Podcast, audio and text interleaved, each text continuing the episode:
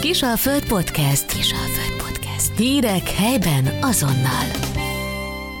Szeretettel köszöntjük a Kisalföld Podcast hallgatóit, én Bella Violetta vagyok, és körünkben köszöntjük Györfi Pált, az Országos Mentőszolgálatnak a szóvivőjét. Kezi Sokolom, szeretettel köszöntöm a podcast nézőit.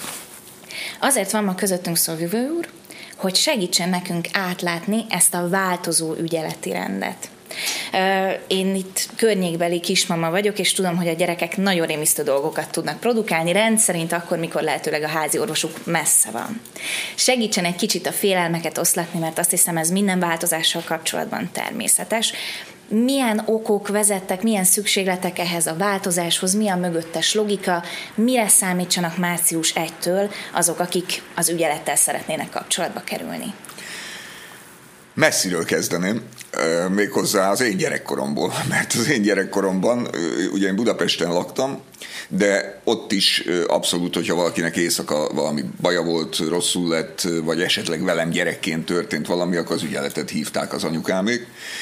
Tehát mi ezt megszoktuk Magyarországon, hogy létezik egy ilyen szolgáltatási forma, hogy éjszakai ügyelet. És az elmúlt évtizedekre, hogyha visszatekintünk, akkor kezdetben ez valahogy benne volt talán a háziorvosoknak az alap vállalásaiban, hogy akár éjszaka is be lehet kopogni hozzá egy településen, és ki lehet hívni a beteghez. Na de aztán fejlődött a világ, és azért nem lehet elvárni orvosoktól, hogy minden éjszaka és a nap 24 órájában rendelkezésre álljanak. Így aztán, ahogy itt próbáltam így utána nézni, valamikor az 50-es években találtam az első nyomát annak, hogy hát akkor még nem önkormányzatoknak, hanem tanácsoknak hívták, hogy a tanács próbált szervezni külön ügyeletest mindig, hogy nem mindenkinek kelljen egyszerre talpon lennie, hanem legyenek dedikált emberek, akik aznap ügyeletet vállalnak. És aztán most ugorjunk néhány évtizedet. A közelmúltra oda jutottunk, hogy az országban egy nagyon vegyes kép alakult ki. Voltak települések, ahol továbbra is a házi orvost bármikor föl lehetett kelteni éjszaka és kihívni. Voltak települések, ahol az önkormányzat erre a feladatra külön szerződött orvosokkal, sokszor nem a helyi orvossal, hanem másokkal, illetve a legjellemzőbb talán az volt, hogy az önkormányzatok cégekkel szerződtek, és azok a cégek aztán alvállalkozóként vontak be különböző orvosokat és más egészségügyi szakembereket az ellátásba. A beteg oldalról, hogyha megnézzük mindezt, akkor az látszik, hogy egy meglehetősen nagy összevisszaság alakult ki. Sokszor hallottuk azt, hogy a beteg azt mondja, hogy nem tudja kiírni az ügyeletet, ha, ha föl tudja írni az ügyeletet, akkor most bocsánat a kifejezését, lepattintják, azt mondják neki, hogy, hogy forduljon a házi orvosához, vagy azonnal a mentőkhöz utasítják, pedig ez nem lett volna indokolt. Ha pedig megérkezik az ügyelet a beteghez, akkor pedig az látszott, hogy a, hát finoman szólva nem egyenletes volt az ellátás minősége, és ebben az összevisszaságban szeretne a rendszer, vagy szeretnénk mi is valamiféle tiszta helyzetet és a betegek számára jobb helyzetet eredményezni, megnézni. Azt is rögtön hozzá kell tennem, hogy azért nem csak rossz példák voltak, tehát voltak olyan helyek az országban, ahol nagyon jól működött a rendszer, és ma is vannak olyan házi orvosok, akik elhivatottan magas színvonalon látják el a betegeket. Igen ám, de hát egy ország egészségügyét nyilván valamiféle egységes rendszerbe érdemes foglalni, legalábbis a mi tapasztalataink ezt bizonyítják. Elkezdtünk egy modellprogramot, most már másfél évvel ezelőtt, Hajdubihar megyében, ugye Vármegyében, ez a modellprogram rengeteg tapasztalatot hozott. Mi már előtte is foglalkoztunk az életmentés mellett ügyeleti ellátással az ország sok helyén, tehát például Szombathelyen, vagy Pilisvörösváron, Pest megyében mi működtettük az ügyeletet évtizedeken át, és volt száz olyan hely az országban, ahol ha nem is mi működtettük, tehát nem mi szerződtünk az orvosokkal, de az irányítása mi feladatunk volt, tehát mi adtuk a címeket gyakorlatilag az ügyeleti egységeknek. Úgyhogy rengeteg tapasztalatunk van, és ebből talán a legfontosabb, amit kiemelnék az, hogy akik este tízig ügyelethez fordulnak, azok általában valami házi orvosi probléma miatt teszik ezt. Valami olyan probléma miatt, amire a házi orvos tudja a legjobb megoldást adni. Ez lehet valamilyen gyógyszerfelírás, vagy valami olyan vizsgálat, gondozási feladat, ami házi orvosi kompetencia. Viszont aki este tíz után az ügyelethez fordul, itt most már nagyon sok beteg adatot elemezve, ők tényleg valamilyen akut probléma miatt teszik ezt. Tehát aki éjszaka az ügyelethez fordulnak, általában vagy akkor kezdődött hirtelen, és komoly baja van, vagy valami olyan súlyos dolog, ami, amire azonnali megoldás kell. Így aztán egy olyan koncepciót tettünk le az asztalra, amit aztán el is fogadtak, és aminek a bevezetése most éppen zajlik, ami pont így épül föl, hogy hétköznap délután 4 és este 10 óra között úgynevezett házi orvosi ügyelet működjön, este 10 óra után viszont egy valódi sürgősségi ügyelet, amiben az országos mentőszolgálat gyakorlatilag átveszi az uralmat, vagy a főszerepet, és ha hozzánk befut egy ilyen ügyeleti hívás, mi egyébként arra buzdítunk mindenkit, hogy este 10 óra után, hogyha tényleg valami akut problémája van, vagy súlyos panasza van, akkor mielőtt még bárhova elindulna, tárcsázza fel az egységes telefonszámot, majd erről később beszélnék, hogy mi is ez a telefonszám, és miért volt erre szükség. És aki fölveszi a telefont, ő egy olyan egészségügyi szakember, aki a mentők irányító központjában ül, gyakorlatilag néhány méterre a mentés irányítótól egy helységben dolgoznak, és a tünetek, panaszok alapján a megfelelő megoldást tudja nyújtani, anélkül, hogy több helyre kelljen telefonálgatni. Tehát, hogyha valakinek enyhébb panaszai vannak, akkor lehet, hogy ez a kollégám azt fogja neki mondani, hogy nincs komoly baj, nyugodtan várja meg a reggelt, és menjen el a házi orvosához. De az is lehet, hogy azt fogja mondani, hogy igen, itt akut ellátásra van szükség, indítom az ügyeleti kocsit. De az is lehet, hogy ha nagyon komoly baj van, mondjuk infarktus gyanú, akkor minden ügyeleti ellátás helyett azonnal a rohamkocsi indul a beteghez. Tehát ezt úgy hívják az egészségügyben a szakmabeliek, hogy egy kapus belépési rendszer, vagyis a beteg szempontjából mi azt reméljük, hogy teljesen egyszerű lesz a dolog. Ha ügyeleti probléma van, akkor a 1830-as telefonszámot érdemes tárcsázni. Milyen végzettségű ember az, aki ezt a hívást fölveszi? Ugye a mentőknél ö, olyan végzettségű emberek dolgoznak, akiket még mindig nem nagyon ismer az ország, pedig most már jó néhány évtizede léteznek. Most itt az úgynevezett mentőtisztekre, illetve APN szakemberekre gondolok, ők diplomás szakemberek, egészségügyi diplomájuk van, és kifejezetten a sürgősségi ellátásra vannak kiképezve. Ezek a szakemberek azok, akik az úgynevezett triázsolási feladatra a legalkalmasabbak. A triázs egy olyan fogalom, amit most már Magyarországon is kezdenek megismerni, aminek az a lényege, hogy a beteg vizsgálata, vagy az elhangzó tünetek, panaszok alapján meghatározzák, hogy mennyire sürgős az ellátás, és hogy milyen típusú ellátásra van szükség. Ez az ő felelősségük, de ezt nem hasraütve teszik, hanem nálunk erre protokollok vannak, világos eljárásrendek, és ami talán még egy fontos előrelépés, eddig az ügyeletek úgy működtek, hogy ha oda valaki betelefonált, azt a telefonbeszélgetést és a megtett intézkedéseket nagyon nehéz volt utána ellenőrizni, a megfelelőségüket bizonyítani. Mostantól kezdve a mentők rendszere működik az ügyeletben is, tehát a bejövő hívásokat rögzítjük, a jogszabályban meghatározott ideig őrizzük a hangfelvételeket, visszakereshető, visszakövethető, a megtett intézkedés ellenőrizhető, aki pedig a beteget ellátja, akár a telephelyen, akár kint a beteg lakásán, ő pedig a mindenkor aktuális szakmai eljárásrendeknek megfelelő gyógyszerrel, eljárásokkal látja el a beteget. Úgyhogy én azt remélem, és ez a cél, hogy a betegek garantált magas minőségű ellátást kapjanak az ország bármelyik pontján, de ezt a rendszert nem egyszerre vezetjük be, hanem lépcsőzetesen. Február 1-től már elindultunk, Hajdubihar vármegyében már ez az új rendszer működik, Március 1-től lép be Győrmoson, Sopron vármegye, illetve Szabolcs-Szatmár-Bereg vármegye, és így haladunk aztán év végéig, jövő év elejéig az ország többi pontján is ezt az egységes rendszert fogjuk működtetni. Tehát a 1830-as telefonszám március 1-től fog élni Győrmoson, Sopron vármegyében is. A megyéknek a sorrendjét, hogy ki hányadikként lép be ebbe az egyelőre tényleg ilyen pilot programba, mert amennyire tudom, várják még a visszajelzéseket. Ezt miatta, hogy, hogy mi ennyire a sor elejére kerültünk itt Győrmoson? Mosonban? Nagyon sok szempontot vettünk figyelembe. Ez egy alapos tervező munka volt, amiben a vármegyék alapellátási és mentőellátási térképétől kezdve a működési adatokig, a lakosság számig, az úthálózatig, a telephelyek elhelyezkedéséig, és még sorolhatnám hányféle szempontot vettek figyelembe azok, akik ezt a rendszert megtervezték, és azért nem egyszerre tesszük ezt, mert azért ennek van egyfajta eszközigénye is, tehát majd látni fogják itt a Vármegyében is megérkeznek az új ügyeleti kocsik, ugye ezek személyautók, amivel a személyzet kimegy a beteghez. Ilyen ügyeleti kocsik fognak az ország más más pontjain is szolgálatba állni, a legújabb felszerelések kerülnek beléjük, tehát azért föl kell készülni ügyeletben is arra, hogy esetleg súlyos esettel találkoznak, tehát ezeknél EKG, defibrillátor egységek és minden olyan gyógyszer eszköz ott lesz, amire szükség van. Ezeknek a beszerzése fokozatosan valósul meg, de Győrmoson, Sopron vármegyében, tehát március 1-én úgy fog elindulni ez a rendszer, hogy minden tárgyi feltétel adott lesz, és minden személyi feltétel is, amit azért fontos kiemelni, mert aki olvassa a híreket, talán hallotta, hogy ugye ennek az ügyeleti rendszernek az első eleme ez a házi orvosi ügyelet. Ezzel kapcsolatban jelent meg a legtöbb sajtócikk mostanában, hogy a házi orvosok még nem csatlakoztak megfelelő számban a rendszerhez. Itt nálunk hányan csatlakoztak a rendszerhez? A napi adatot nem tudom megmondani, de már jó néhányan valamilyen fázisában vannak a csatlakozásnak. Ugye a csatlakozás az azt jelenti, hogy gyakorlatilag szerződést kötnek arra a feladatra, ami a 16-22-ig időszak, egy hónapban két alkalommal, ez lenne egy házi orvosnak a feladata, és erre azért kell külön szerződést kötni, hiszen mi erre plusz fizetést adunk, tehát ez egy olyan tevékenység, ami plusz jövedelemmel is jár, nem csak az orvosok számára, hanem a, a rendszerben dolgozó többi szakember számára is, amit azért is fontos kiemelni, mert még egy olyan aggály is lábra kapott, hogy hogy fogja ez bírni a mentőszolgált. Hát most még egy terhet vesznek a nyakukba, ugye még a Covid nem régen ért véget, a Covid aztán jól megterhelte a mentők rendszerét, akkor most az ügyelet fog a nyakunkba hullani. Erre az a válasz, hogy, hogy szerencsére ez két külön tevékenység, tehát nem a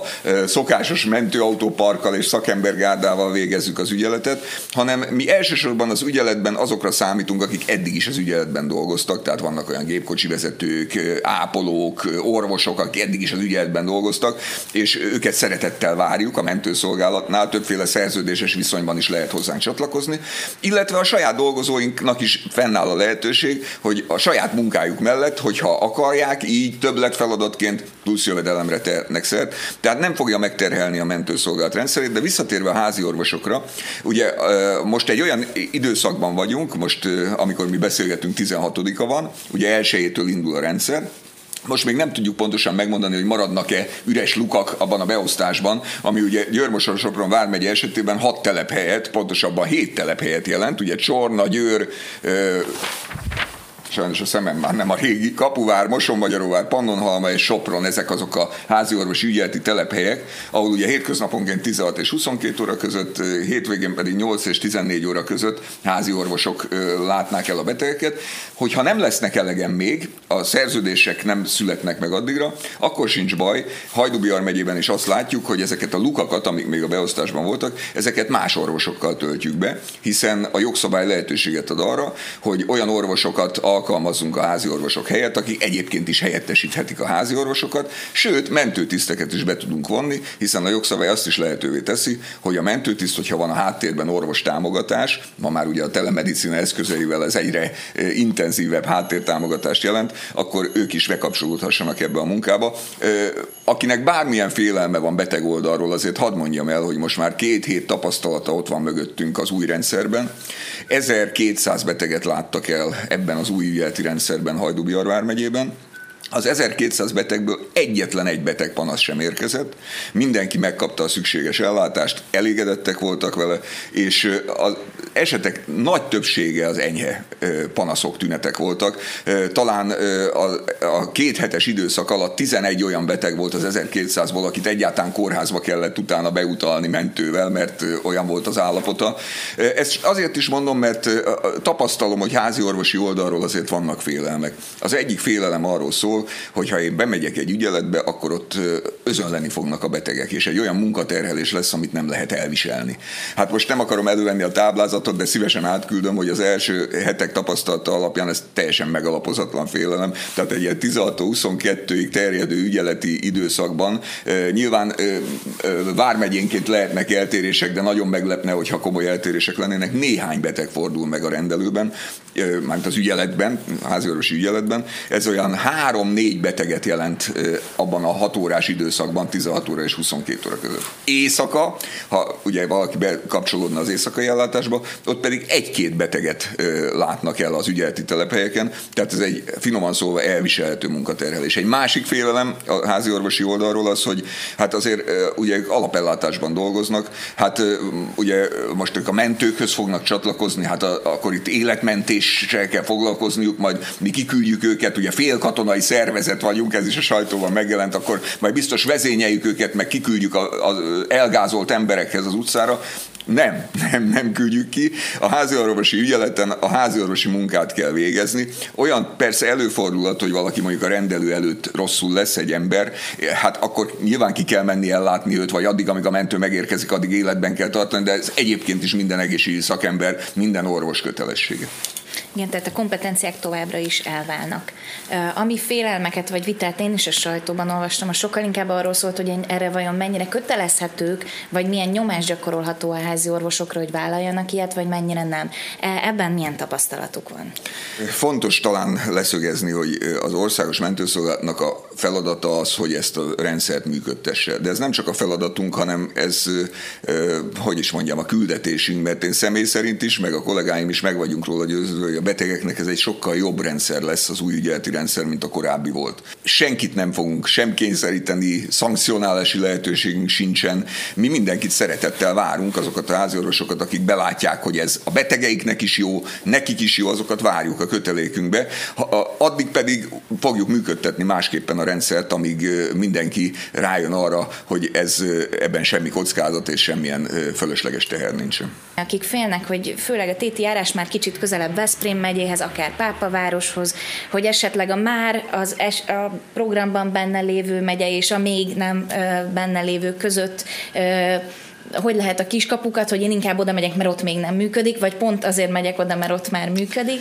A mi egységes ügyeleti rendszerünkben az egyik fontos cél, hogy ne számítsanak a megyehatárok, a vármegye határok, ne számítsanak a járás határok. Ugye a korábbi rendszerben, és most nem a helyi viszonyokról beszélek, hanem általánosságban, bizony előfordult, hogy mondjuk egy önkormányzat szervezett egy éjszakai ügyeletet, de az ügyeletes már három kilométerrel arrébb nem ment át a másik településre, mert azt mondta, hogy neki oda nincs szerződése, az már nem az ő területe.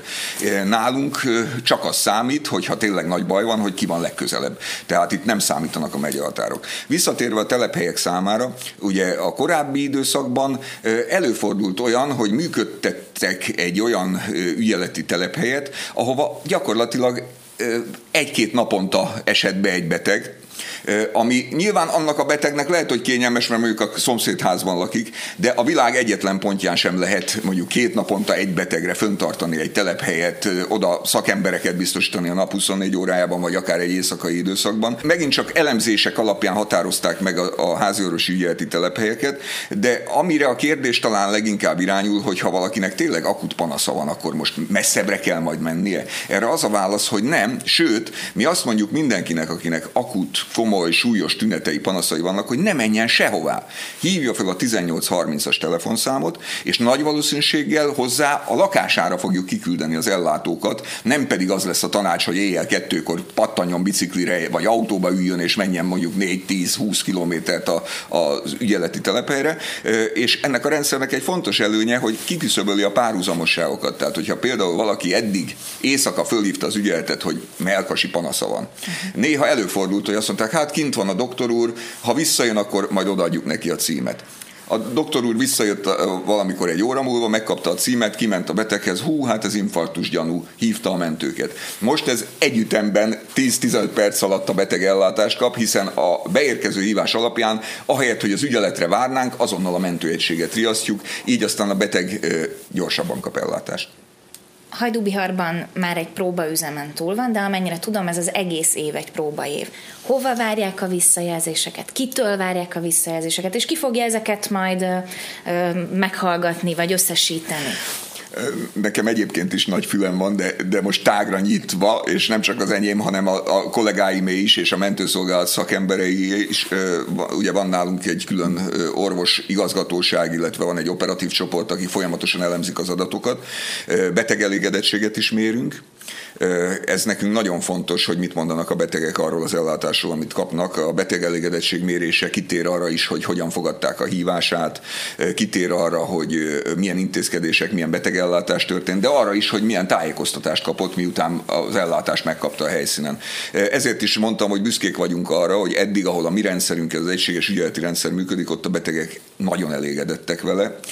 De nem csak az ő véleményükre vagyunk kíváncsiak, hanem a rendszerben dolgozókéra is, akik az egységes ügyeleti rendszerben dolgoznak, ők folyamatosan kapnak kérdéseket arról, hogy milyen eszközre van még szükségük, mi az, amit fölöslegesnek tartanak ott az ügyeleten, hogy vannak megelégedve az infrastruktúrával, az irányítással, aminek alapján allokálják őket egy-egy beteghez. Tehát elég komplex módon próbáljuk követni azt, hogy mind kellene javítani. Egyelőre úgy tűnik, hogy az egységes ügyeleti rendszernek csak az előnyeit látjuk. Mi, de ami a még fontosabb, a betegek is. Úgyhogy én szeretnék mindenkit megnyugtatni, hogy ez a fő célunk, hogy a betegek minőségbiztosítottan a megfelelő ellátást kapják egy úgynevezett egykapus belépési rendszerben, ahol egy számot kell megjegyezni. Nyilván 112 marad, tehát hogyha ég a ház, akkor 112, de hogyha valakinek mondjuk görcsöl a hasa, vagy nagyon magas láza van az éjszaka közepén, akkor mi mindenkinek azt javasoljuk, hogy hívja fel a 1830-at, addig ne induljon sehová, és a szakember tanácsát követve tegye meg az első lépéseket.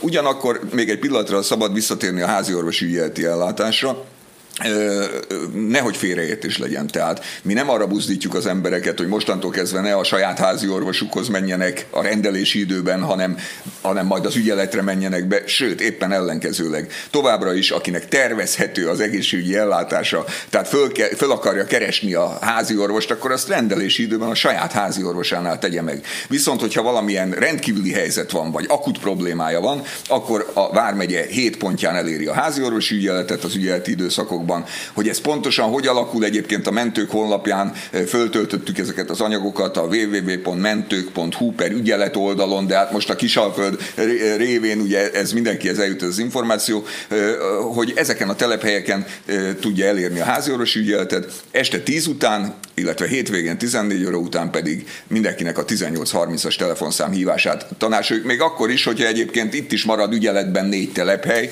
ugye Csorna, Győr, Mosonmagyaróvár és Sopron, ahol éjszaka is ott lesznek a szakemberek, de még egyszer hangsúlyozom, hogyha valakinek komoly panaszai vannak, akkor lehetőleg mielőtt elindul, beszéljen szakemberre de ne a gyógyszer felírásával hívja a 1830-at. Igen, hát ugye ez veszélyre vezet ez a téma, hogy, hogy vajon a lakosság milyen esetekben veszi igénybe az ügyeleti ellátást.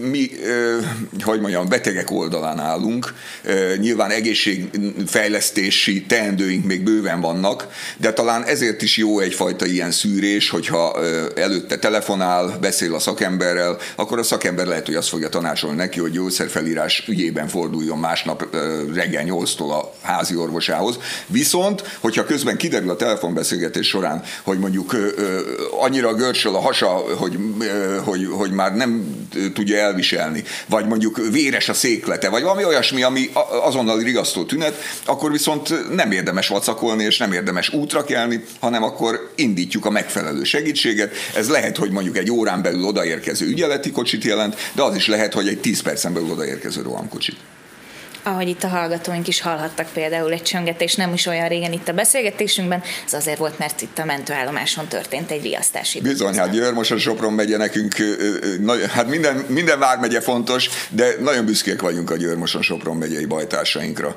Egy nap körülbelül olyan 120-150 esetet látnak el, most a mentőellátásra gondolok, nagyon magas színvonalon, ugye hamarosan felépül az új mentőállomásunk is. Számukra is talán, és az ellátás rendszer egészen számára is ez az új ügyeleti rendszer egy előrelépést jelent, mert a fölösleges párhuzamosságokat kiküszöböli. Tehát sokszor előfordult eddig, hogy egyszerre többféle szolgáltatót is igénybe kellett venni egy beteg ellátásához, ami a betegnek sem volt jó, de az ellátórendszernek sem. Gondoljunk csak például a sürgősségi osztályok terhelésére. Ugye valószínűleg, és ez már nem csak feltételezés, hanem a tapasztalatok is ezt bizonyítják, hogy egy jól működő, egységes ügyeleti rendszer akár a sürgősségi osztály válláról is terheket tud levenni.